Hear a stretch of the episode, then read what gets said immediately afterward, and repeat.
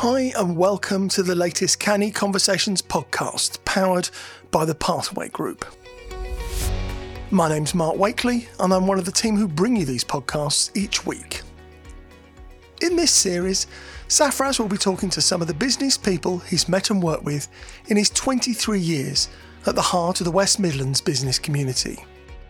In this second half of the Canny Conversations podcast with our guest Sophie Norris, the early careers manager at Bentley Motors, the iconic luxury car maker based in Crewe, Sophie shares insights into her own career journey from studying events management in Manchester to her current role managing Bentley's early careers programs.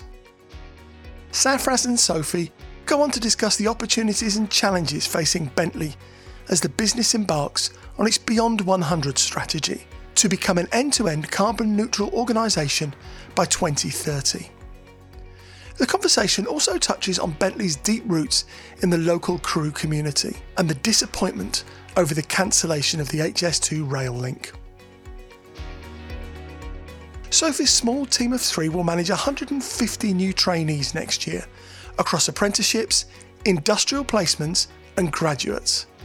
She also offers valuable advice to those considering careers at Bentley and talks about the crucial role of volunteering and getting outside your comfort zone.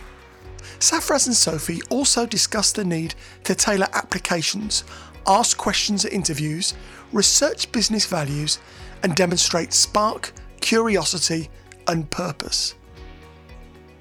So let's rejoin Safaraz and Sophie well. So I thought that was really inspiring for me too. Okay, fantastic. Mm. So, I mean, having a career that you've, you've had, I mean, you're, you're still in the early stages, I would say, you know, from where I am, because there's massive amounts of experience, but there's a lot more, I'm sure that you, you know, you're an ambitious person. There's a lot mm. more that you want to achieve.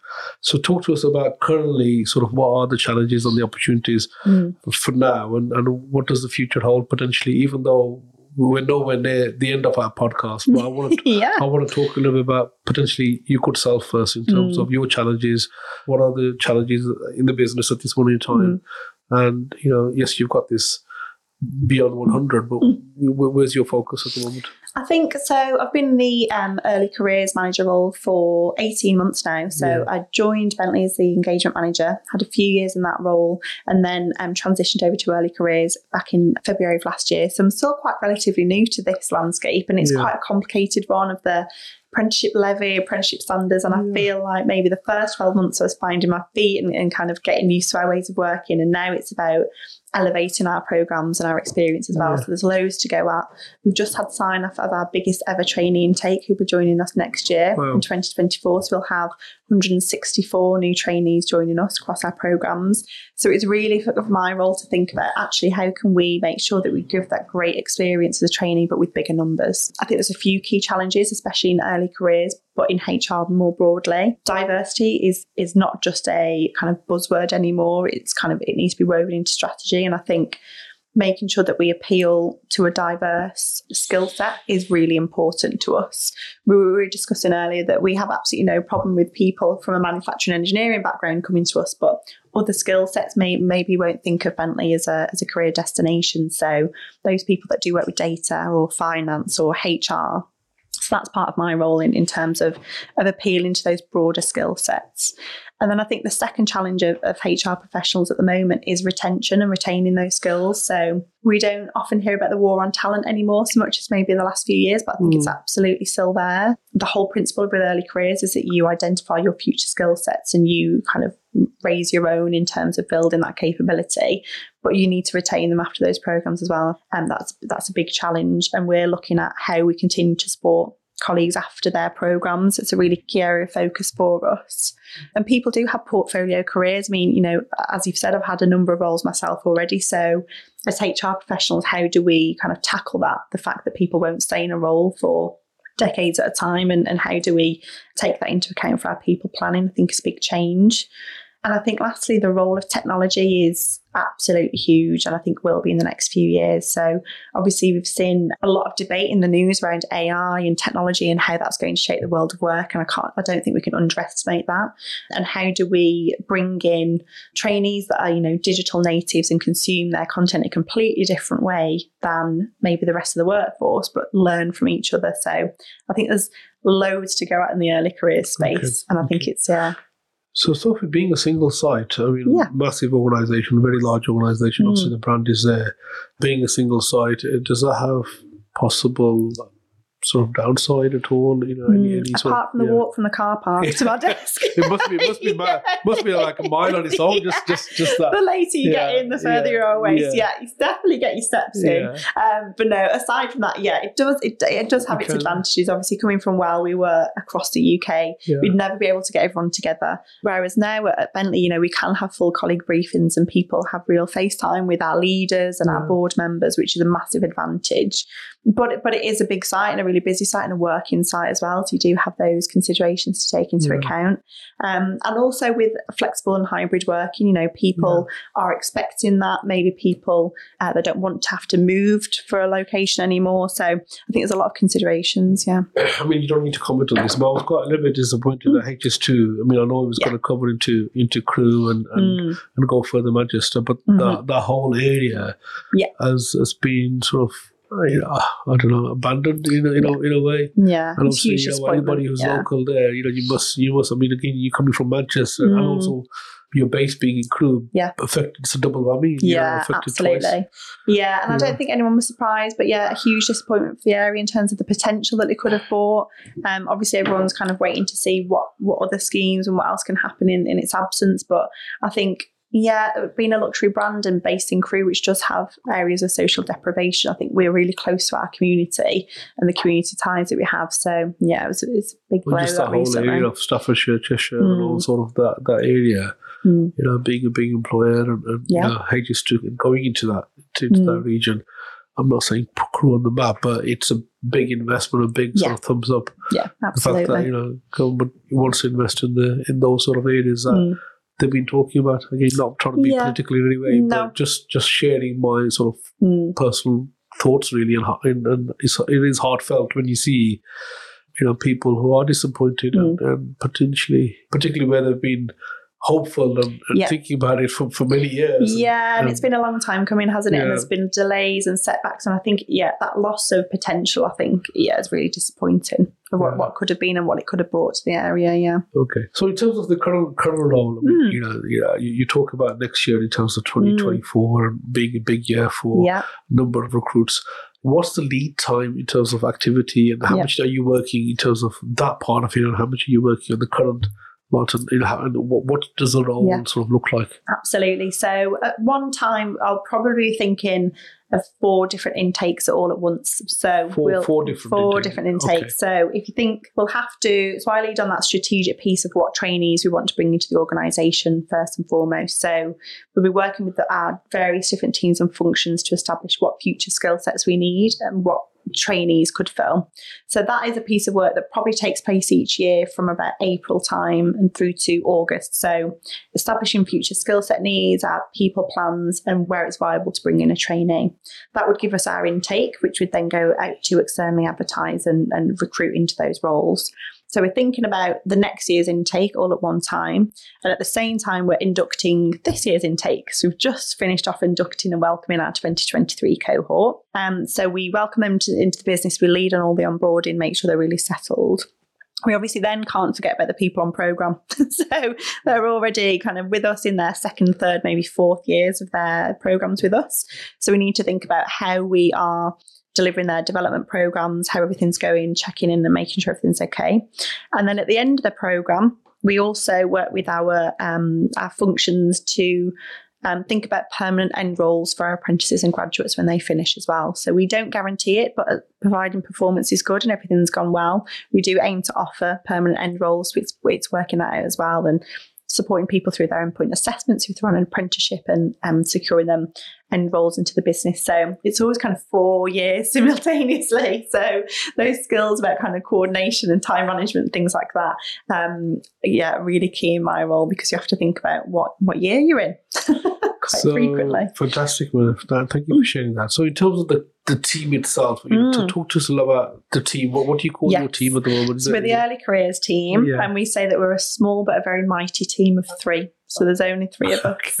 Okay, so uh, there's myself. We've got two early career specialists. One of them is focused externally on our outreach activities. So that's all of the promotion that we do, um, external careers fairs that we might partake in, or mentoring programs, or schools outreach, which we do quite a lot of. And then one of our specialists focus internally on our programs as well. So how do we make sure that our trainees have a great experience? What development are we giving them? Um, what training interventions can we organise? So between the three of us, they definitely keep us on our toes, both our nice- trainees and their managers. Okay.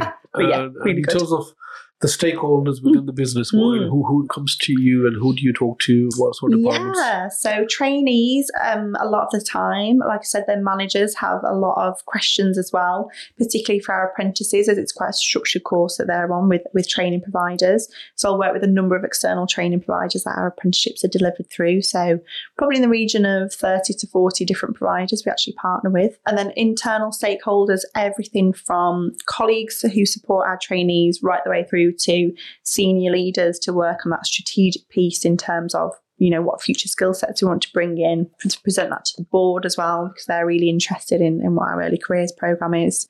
And then externally we do a lot of work with as i said local schools and colleges. We have links with uh, universities as well to make sure that our roles are, are promoted but also that people are considering bentley for, for particular skill set areas. So i think stakeholder management is probably key number one kind of focus in my role and, and, and managing everyone's expectations and things like that as well. I mean, that's easier said than done, Yeah, isn't it? You know, it you know, in is, terms yeah. of expectation management, or when you've got Mm. all of these different sort of partners and collaborators and so forth. I mean, you know, communication is rife. That's that's where a lot of uh, the expectation management will, will breaks down. In, in terms of the, the partners and the and the the stakeholders and so forth, yeah, you've got these external organizations that you're working with. Mhm. You've got your inner in, in departments, sort of uh, different departments that you're also engaging with. What, what the challenges you, you- do you face? I mean, is it sometimes? So, I mean, I, I was speaking to somebody who does engagement, and they say, you know, when you're talking to somebody external, they they have a sort of an element of a little bit more uh, tolerance to a certain level in terms of some of the Mm. changes. Internally, can be a little bit more challenging. How do you perceive that sort of Mm. difference between external and internal? Yeah, I think it's different challenges with different stakeholders, to be honest. I think when we, we engage with a lot of our schools and colleges, I think their expectation and experience of the workplace is often very different to the reality of it. So that's something that we, we are trying to educate um, the schools and colleges that we work with.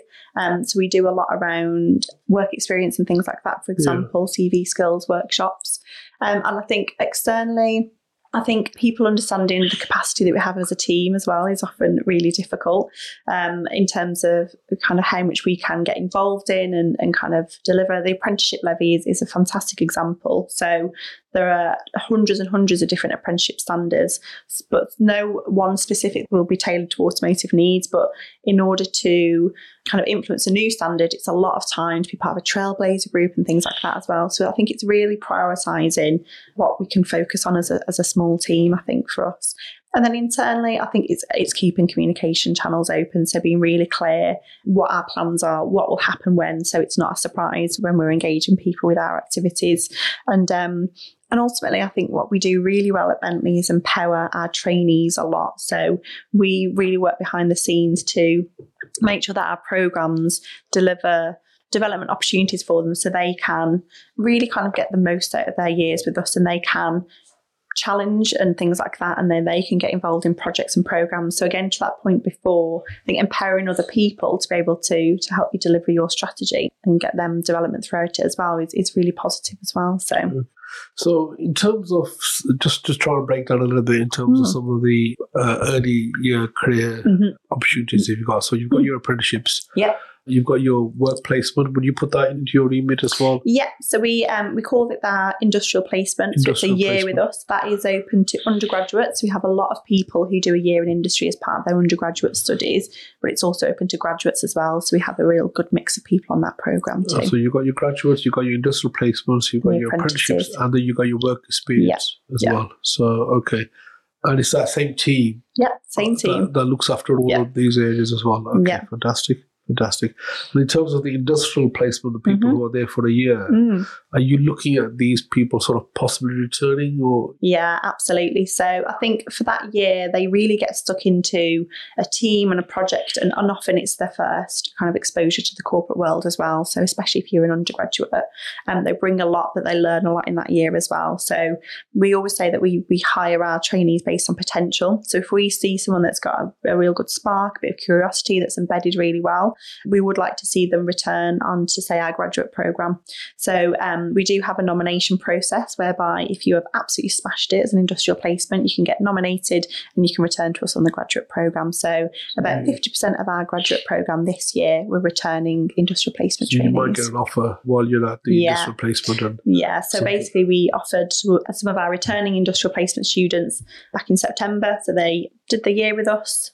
Uh, they had a guaranteed offer from us for our graduate program for 2024. So they're able to start the third year of uni, knowing that they've got a, a role secured and, and kind of a, they'll be returning to us next October.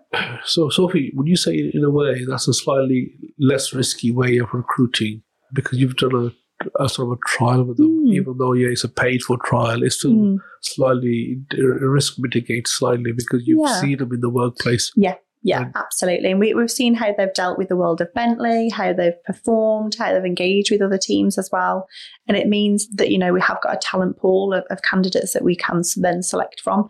And ultimately, it's as important that they want to return to us as well. So obviously, many people have different pathways that they want to follow after university and things like that. So I think if it's the right fit for the colleague and the right fit for us, then yeah, absolutely makes sense for us to invite them back. Fantastic. And in terms of sort of numbers, if, if you're able to just Hmm. give us a indication of what that sort of splits between graduates and apprenticeships. Yeah.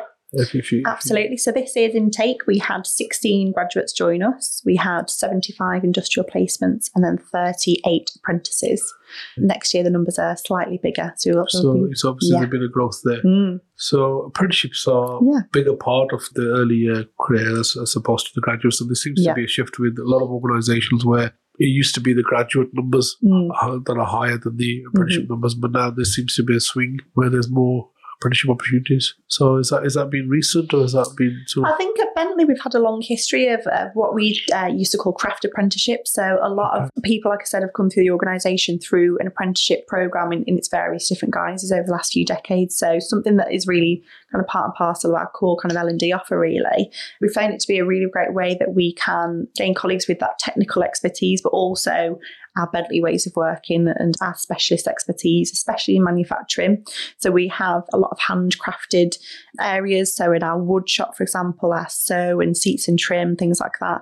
There's a lot of expertise that is very specific to Bentley. So you need that technical knowledge from an apprenticeship, but you need to kind of just practice and get that on the job experience as well. And that's where an apprenticeship works really well. So um, our numbers have always been maybe skewed towards apprentices, but obviously with the apprenticeship levy, then opened up more opportunities for us to bring in different skill sets through that pathway as well. So through project management and um, charter management, for example, we've opened up a lot of degree pathway for our apprentices as well as the more hands-on trade ones that we've, we've done in the past. So just going back a little bit. So in industrial placements, you've got 75. Mm-hmm. Potentially it's a filter route way into graduate graduate, programs. yeah. So you can sort of pick uh, hopefully the, the shining stars Mm, from there. yeah.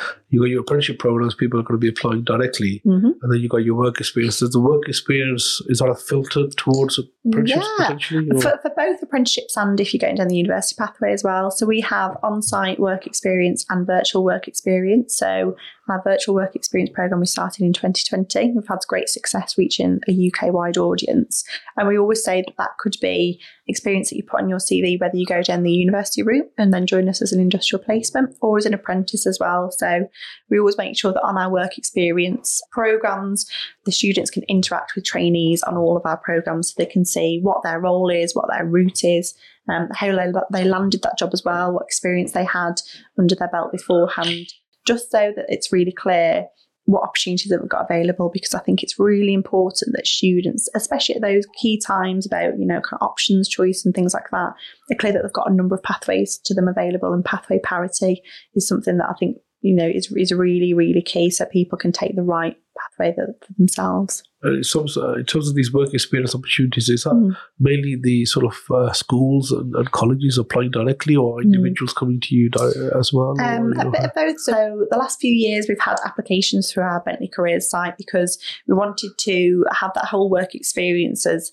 right from the beginning of applying for a job as well. So we ask for an application. It's just a short application about why you'd want to work at Bentley. And it just gives students the opportunity to go through what an application process is as well. So we then sift, we have a, a, short conversation with them, and then we can offer them the role based on kind of what their interests are and things like that. So we wanted to make it accessible to anyone who would apply and anyone who would want to join us as well. So yeah, applications are out through our website just want to share something with you. I was, mm. I was, speaking to not somebody from our industry, but somebody who, who is in the recruitment sector uh, mm. uh, a, a, week ago, and they said basically more and more or less what they're finding is a lot of these applications now coming in mm. are very much AI uh, generated mm. or uh, chat GPT generated, mm-hmm. and you can actually see them. Mm. Uh, and they've got a sort of a, a, sort of attention to detail, a filter, and say, okay, yeah. you know, that looks like it's a copy and paste. What well, used yeah. to be copy and paste, but yeah. chat GPT is that.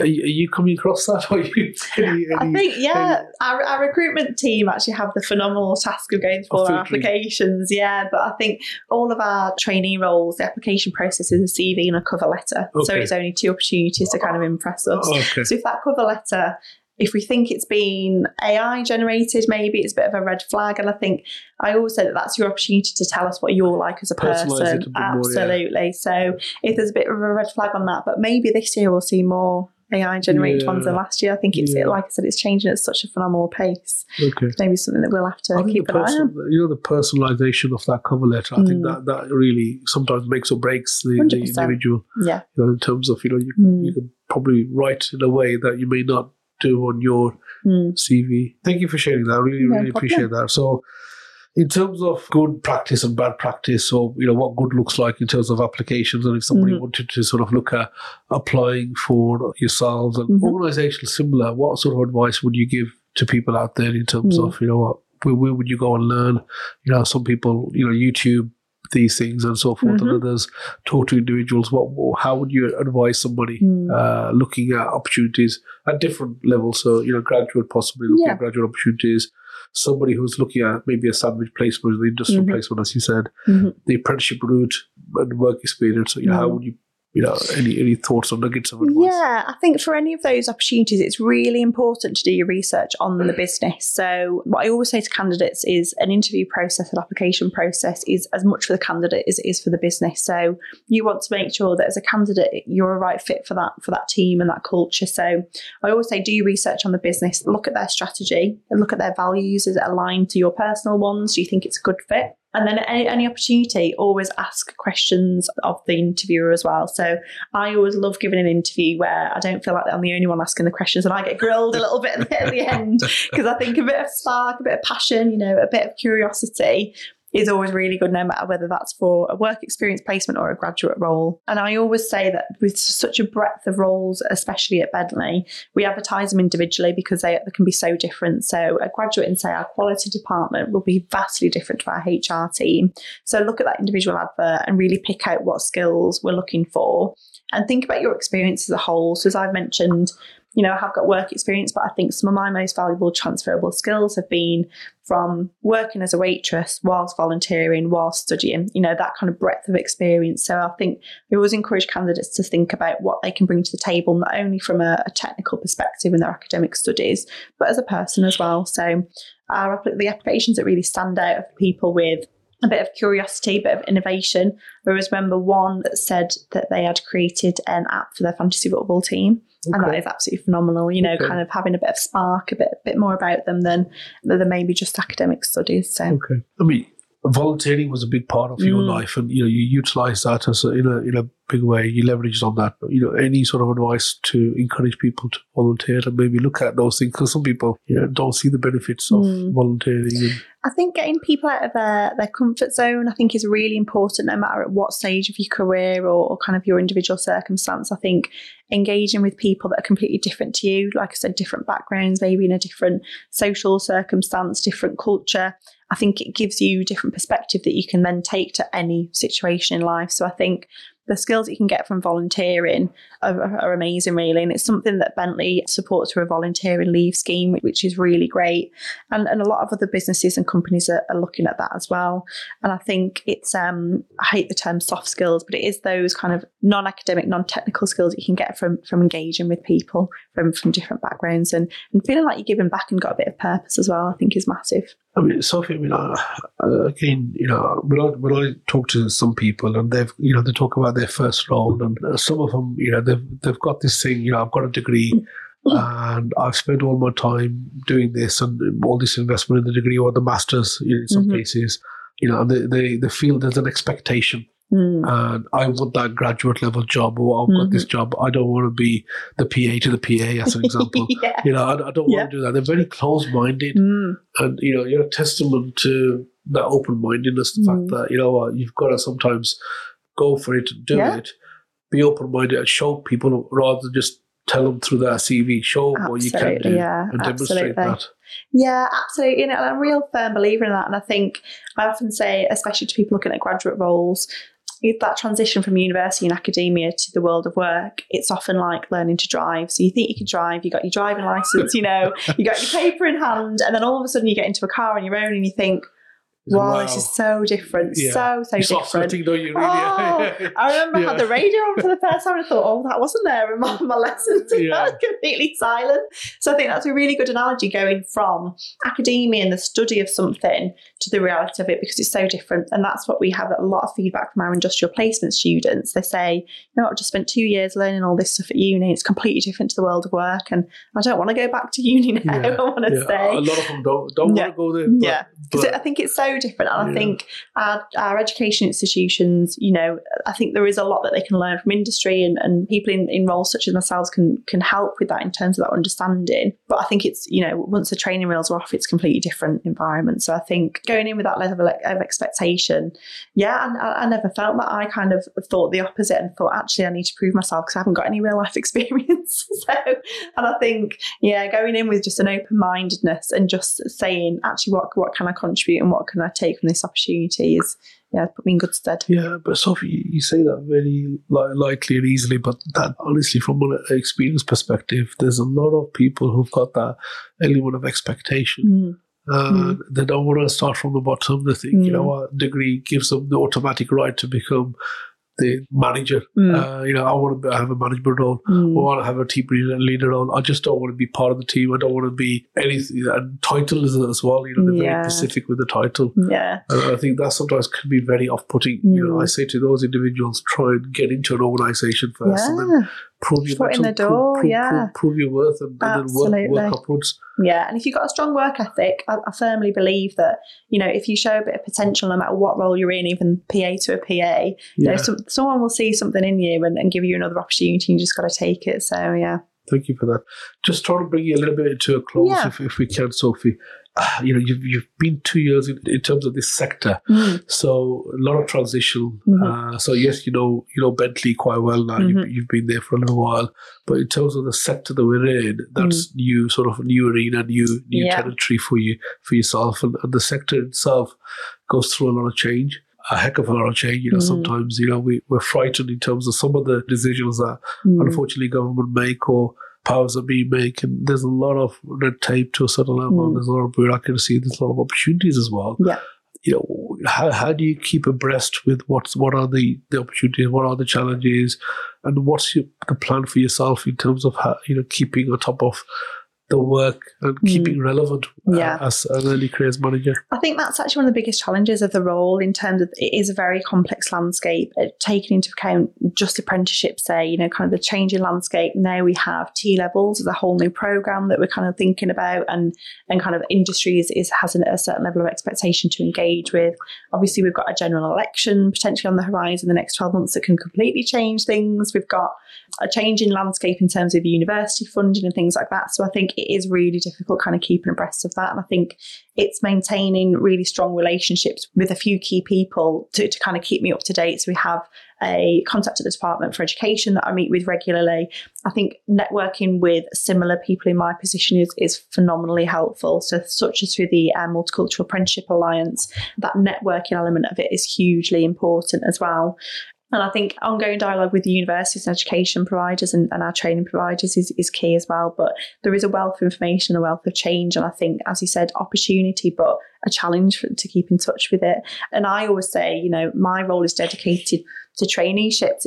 I do benefit from being part of a large organisation. When I think of SMEs and how they do it, I have absolutely no idea. so hats off to any SME who has an apprentice and you know tries to kind of understand that landscape themselves. Part of you know probably as, as a tenth of their job. I think it's really difficult, and I think government does have a role in, in kind of cutting through that a little bit and making it more accessible in terms of the, the advantages that apprenticeships and other qualifications can bring. Yeah, yeah. Thank you. I mean, uh, again, thank you for the uh, mention of the Multicultural Apprenticeship mm. Alliance. I mean, I've got to thank you really more importantly for your for your support with the uh, with the alliance. Uh, you know, you're an organisation that's that has been supporting us, not just in terms of putting your name to to our brand, which is a big thing for mm. for any large multinational brand that it is to to associate themselves with such an initiative, but at the same time with your input, with your time, with your uh, valuable contribution as well. Uh, and we're honoured to to have you as a patron, as a supporter, and, and somebody who's who's been there for, mm. for us. So again, much much appreciate that. Yeah, so that, that's absolutely. my job to thank you and, and no to, to, support you for that. I, w- I want to talk a little bit about community because mm. you know we started and you spoke about the community of where Bentley is, mm. and that's been such a thing, such an important thing. And you also spoke about how multicultural the workforces mm. and, that diversity element of it.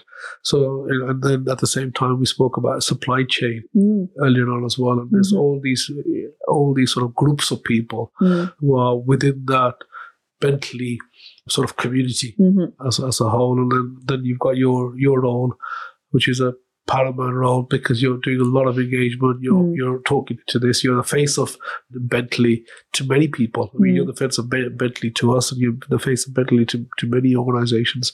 So, talk to us a little bit about, if you can, that community aspect of it, and you know, and how important community is to Bentley to yourself, mm. and how do you engage with all of that?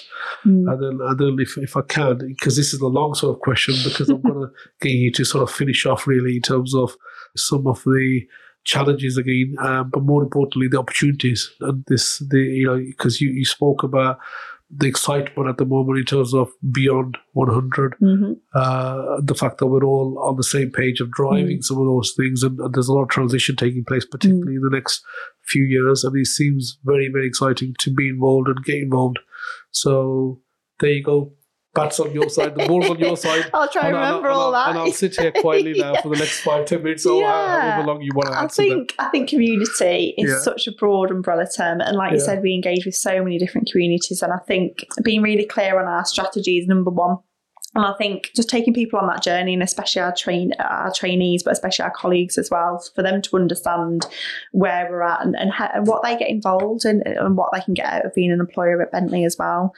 Uh, we do a lot with our local community, and I think we've we've got a long standing history of, of that at Bentley. But I think the pandemic really brought that to home in terms of how important that was and community links were. So We've got our corporate strategy around advancing life chances, which is a real umbrella term for supporting our local community and, and empowering them.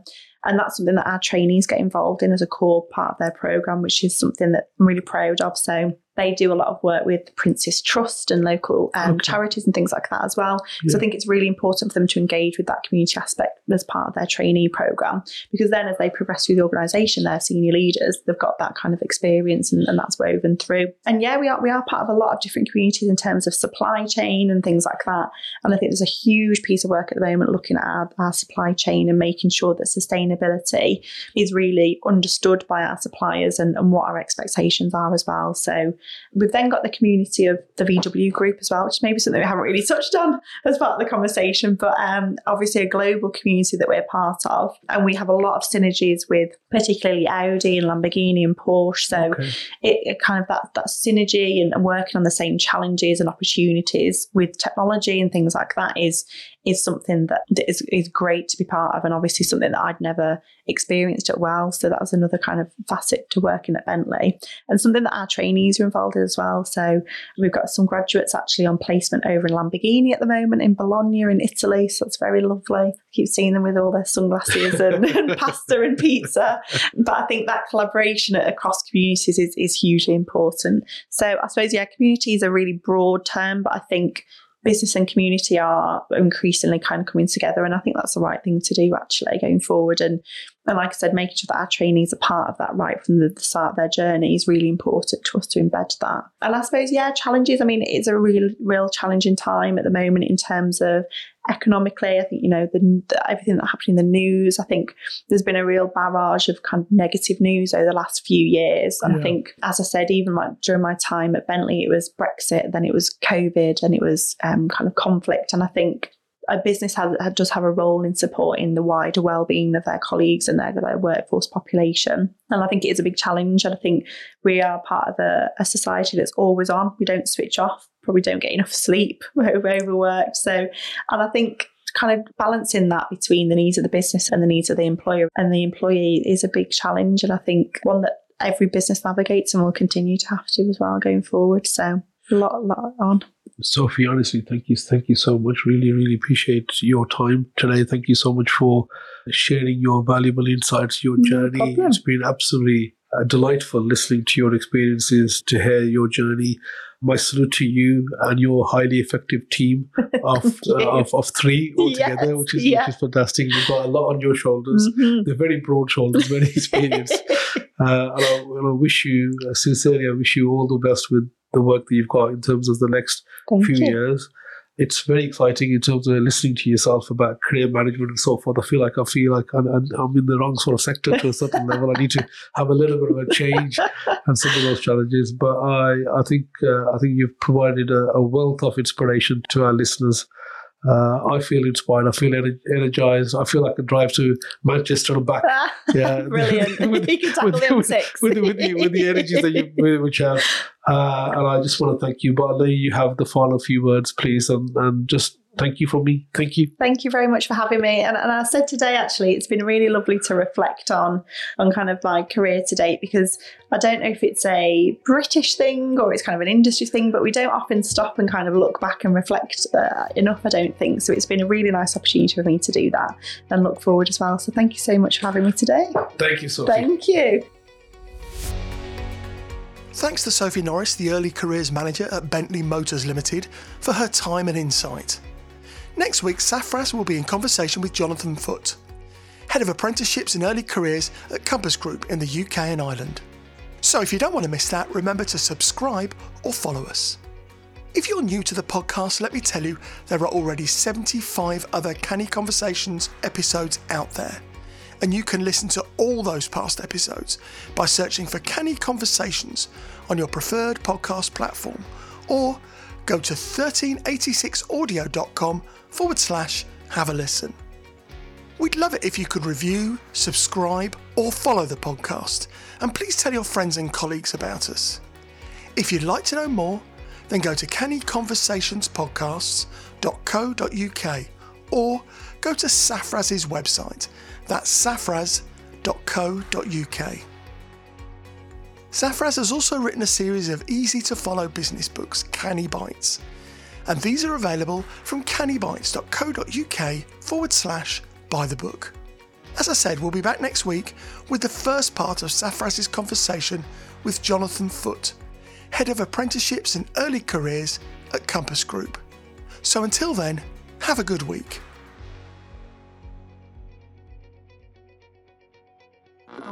This is a 1386 audio production.